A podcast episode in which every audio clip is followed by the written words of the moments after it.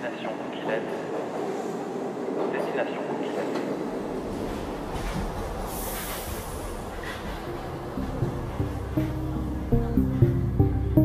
un podcast du cabinet 55. Bonjour à tous et bienvenue dans cet épisode introductif de la série Destination Cookieless Mind the Gap de 55.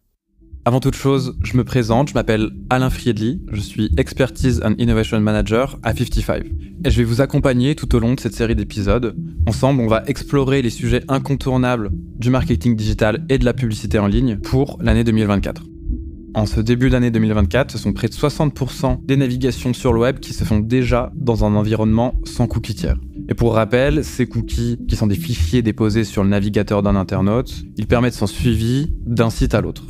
D'ici la fin de l'année, on passera à 100% de ces navigations sans cookies tiers. Donc c'est une des pierres angulaires de la tech et du marketing digital qui est en train de disparaître.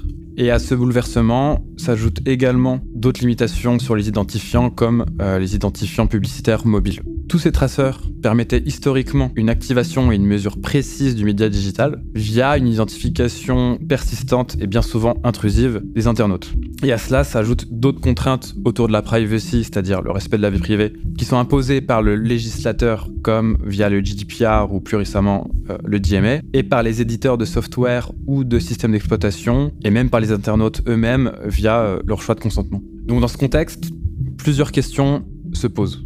Comment mesurer l'efficacité des investissements marketing face aux régulations qui sont en place?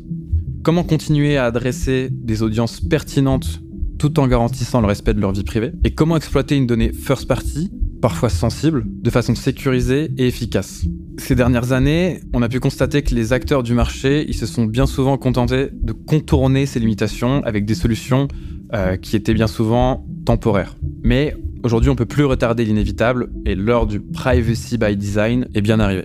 Pour le marketing digital, il faut donc s'adapter aux nouvelles règles du jeu et faire évoluer les modes de fonctionnement en conséquence.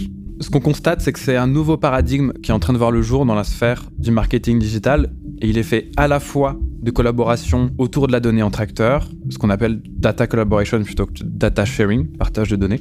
Il est également fait de modélisation, de nouvelles méthodes d'identification qui s'éloignent du suivi invasif qui était permis auparavant par les cookies tiers. Et il est également fait de beaucoup de garde-fous qui vont permettre de garantir la protection de la vie privée des internautes.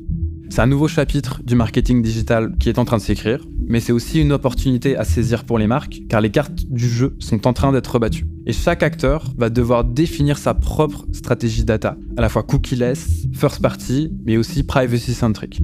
Et pour la définir, bien entendu, il faudra comprendre les solutions qui s'offrent aux marques.